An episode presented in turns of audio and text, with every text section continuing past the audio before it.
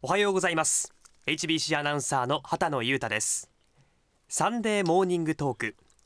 この番組は毎週さまざまな分野からゲストをお招きして生活に役立つ情報をお届けします。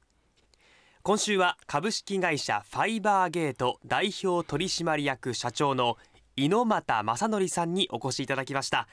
猪俣さんおはようございます。おはようございます。よろしくお願いします。よろしくお願いします株式会社ファイバーゲートと言いますとフリー Wi-Fi スポットの提供やマンションなどのインターネット接続サービスこれを提供している会社というイメージをお持ちの方多いと思いますが今日はどのようなお話聞かせていただけるんでしょうか？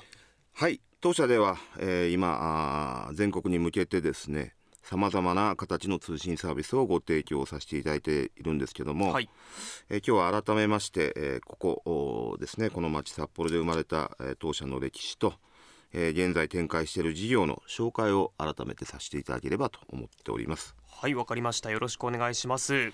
実は私がファイバーゲートを知った時はもうすでに全国でサービスが展開されていて、まあ、フリー Wi-Fi スポットこれは当たり前のように目にしていたので資料を拝見するまで、まあ、北海道はここ札幌で生まれた会社だということは、えー、存じ上げなかったんですけども結構ね急に親近感というのも湧いてきましたけども、ね、ありがとうございます、はい、まずこの札幌で設立したっていう理由は何でしょうか？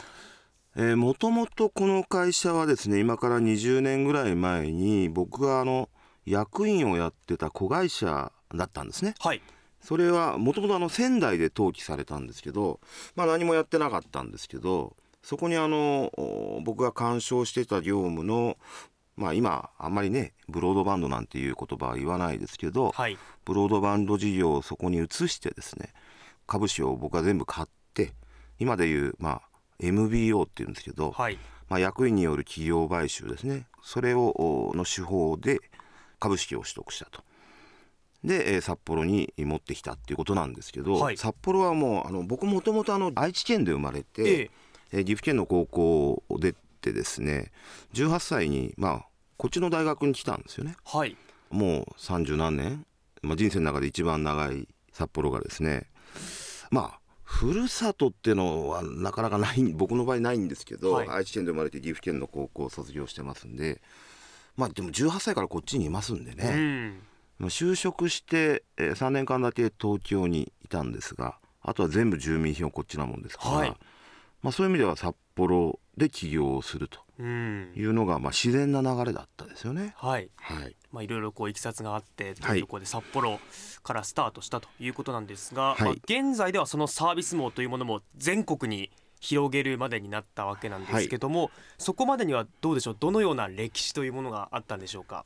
そうですね。あの僕がその株式を買い取ってファイバーゲートとしてですね、えー、社名も変えましたんで役員も変えましてですね、はい、リスタートさせたのがちょうど2003年の12月なもんですからもうすぐ20年っていうことになるんですがもともとはその大手キャリアですね通信キャリアであるとかインターネットサービスプロバイダーですね ISP って言われるそれの代理店からスタートをしまして、まあそこから、まあ、当時ですね集合住宅にまあ、某最大手キャリアさんがですね、はい、あのブロードバンド施設を引き始めた頃でしてところがですね、まあ、一本の光ファイバーを引いてきて各部屋にシェアすることによって収益を生むわけですね。はい、ですからあの大きなマンションにはですねまあ、非常に引いてくれやすかったんですけど、はい、ちっちゃなマンションとかアパートには引いてくれなかったんですよね。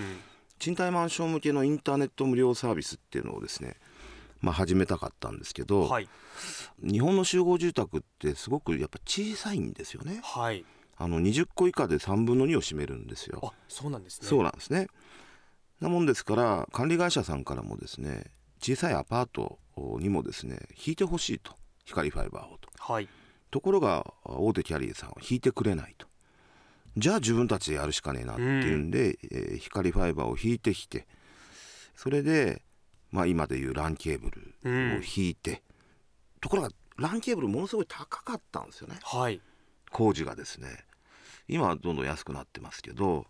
なのでこれは無線で行った方がいいんじゃねって話になって、はい、今だと w i f i っていう名前になってますけどまあ、当時無線 LAN って言ってましたね。はい。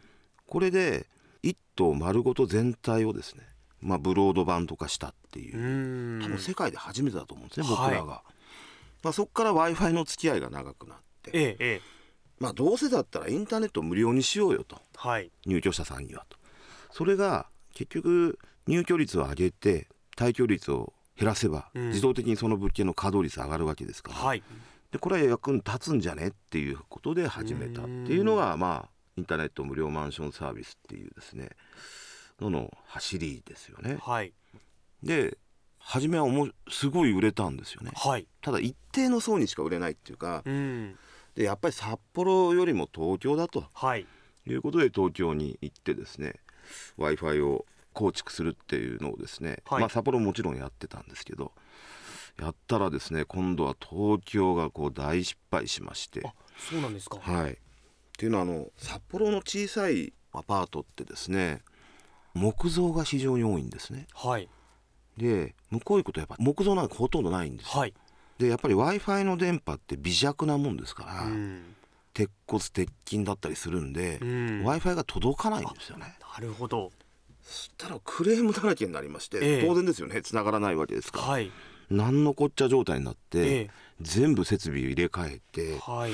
でやっぱり RC とかね、はい。えー鉄骨とかやっていこうとするとやっぱりこれは無線では無理だなと。うん。で LAN ケーブルに切り替えていった。はい。もしくは電話線を使った VDSL っていうのがあったんですけど、ええ。まあ、そういうのに切り替えていったっていうことなんですよね。えまあ、そうやってるうちに今から13年ぐらい前に世の中に、まあ、スマートフォンが出てきてえはい iPhone っていうのが出てきたんですね。衝撃的でした。いや要はパソコンなんですよねあれね、ええ。でデータのやり取りをしなきゃいけないと。はい。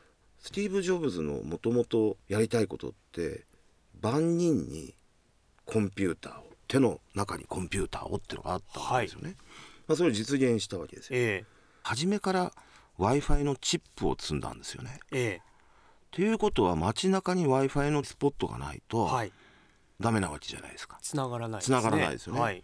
で当時の w i f i スポットの利用料ってあれ有償だったんですよ。はああ。有料サービスだったんええですよ、ええ今だからねフリー w i f i スポットっていっぱいあるじゃないですか。そうですね。で僕らがやり始めた頃ってフリー w i f i 事業ですね。はい。全然日本になかったんですよ。うーん。全くなくてですね、はい。フリー w i f i っていう概念がなかったんですよ。うん。まあ海外はそうだったんですよね。はいでそれをまあ必ずこれもスマホの時代が来て必ず必要になるとはい。思ってフリー w i f i スポット事業っていうフリー w i f i の構築ですよね。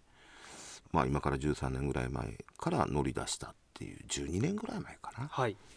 だと思います、うん。い。ろいろまあもちろん失敗などもあった中で、はい。結構資料を見ると毎年いろいろと新しい動きがあって時代に沿って成長を続けているとはい。いうことですけども、まあ、その歴史の変化経過とともに事業内容も変化していくと想像できますけども、はい。現在はこう主な事業内容としてはどのようになっているんでしょうか？まあもともと素業であるインターネット無料マンション事業今 w i f i になってますけど、はい。主に賃貸向けですね。えでもう一つは、まあ、フリー w i f i 事業ですね。最近は介護施設とかえ、はい。えー面白いところで言うとイベントとかですうん。ねイベント w i f i とかはい。でここに加えてもともと法人向けのネットワーク構築とか運用運営っていうのはこれはやってたんですけど、ええ。まあ、そこもだんだん拡大をしていると、はい。まあ、今後多分セキュリティ事業っていうネットのセキュリティですよね。はい。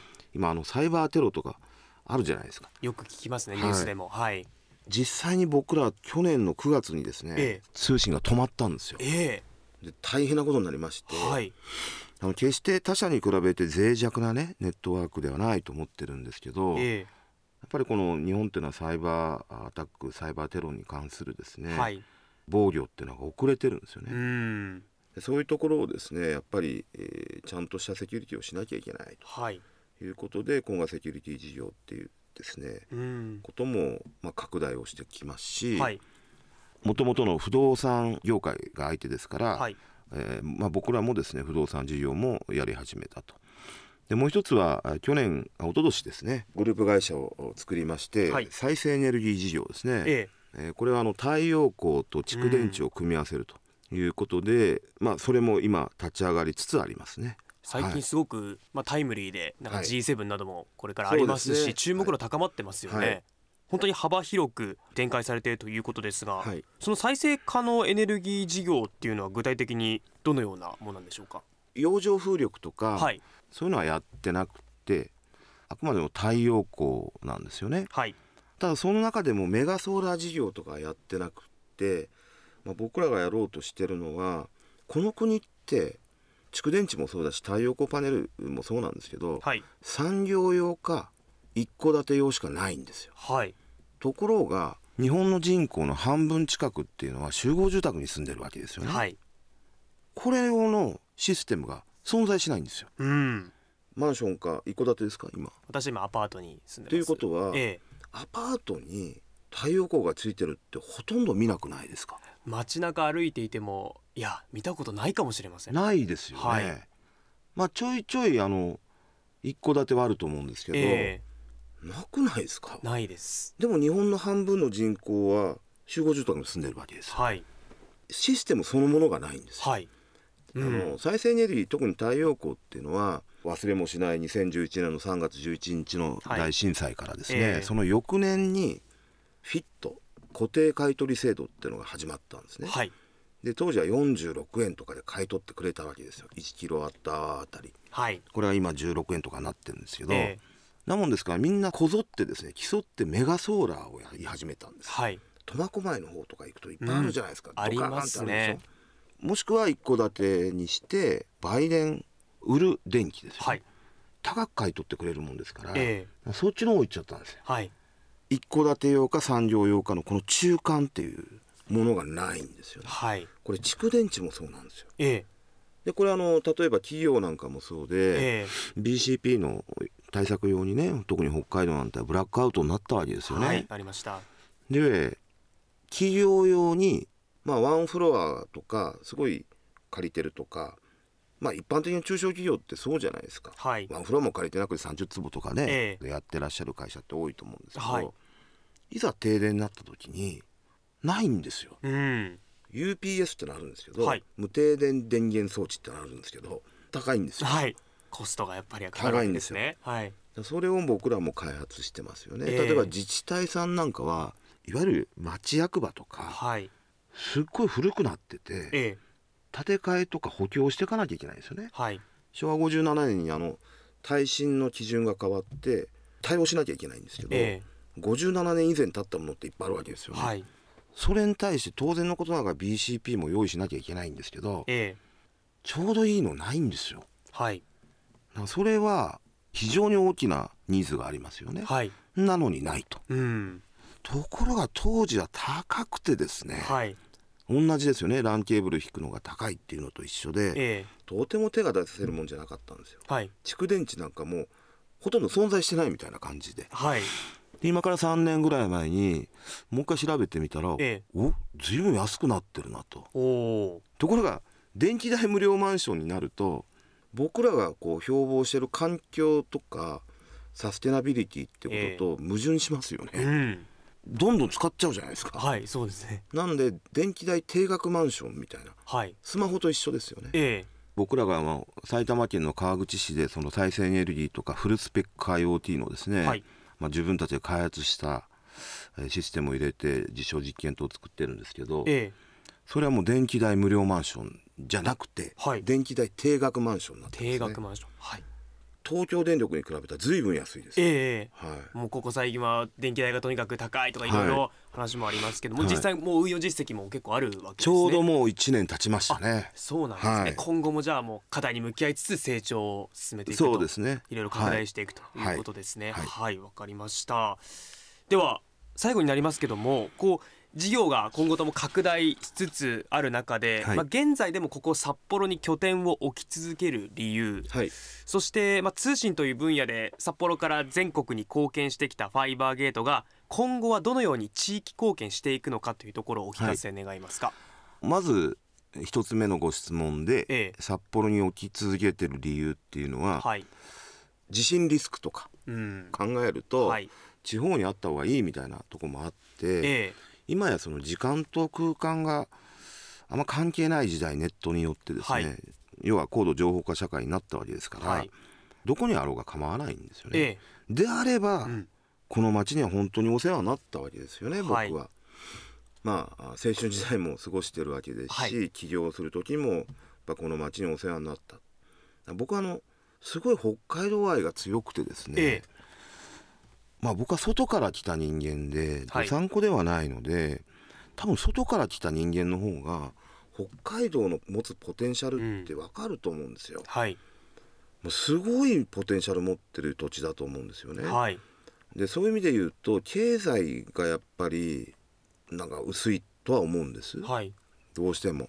やっぱりの福岡とかに比べると、はい、ベンチャー企業を出していく数って圧倒的にやっぱ九州福岡の方が多いんですよ。はい、やっぱ札幌ってそういうところがやっぱちょっと欠けてんじゃないかなというような気がしていて、はい、僕は一生ベンチャーだって言ってるので、えー、ベンチャー企業の一つのねサンプルとしては僕らはいていいんじゃないかなっていうことと、はい、もう一つはやっぱり札幌に本社が置いてあるっていうことは国税以外は税金がここに落ちるわけですよね、この町に。はい、っていうことは少しでもやっぱりその納税っていう意味では貢献ができる、はい、っていうことがありますよね。えーまあ、そういうところで地域貢献にもつながってくると、ねはい、あの経営理念も見させていただきましたけども、はい、こうお客様の事業に貢献することでビジネス上のありがとうを集めるっていうところではやっぱりこの札幌っていうところは本当に大きいそうですね。ところですね。はい。はい、まあ今後も本当に活動だったり事業、えー、はい、成長を期待しております、はい、ありがとうございます。はい。さて、えー、ファイバーゲートの公式ホームページではマンションアパートなどの賃貸物件オーナーさんが入居者の方に提供するインターネット無料使い放題サービスや観光施設各種店舗商店街商業施設の運営者さんがエリアに向けて提供するフリー Wi-Fi サービスなどの情報が詳しく記載されています。ファイバーゲートと検索してぜひご利用ください。今週は株式会社ファイバーゲート代表取締役社長の猪俣正則さんにお話を伺いました。猪俣さんありがとうございました。ありがとうございました。サンデーモーニングトーク。この時間のお相手は HBC アナウンサー畑野裕太でした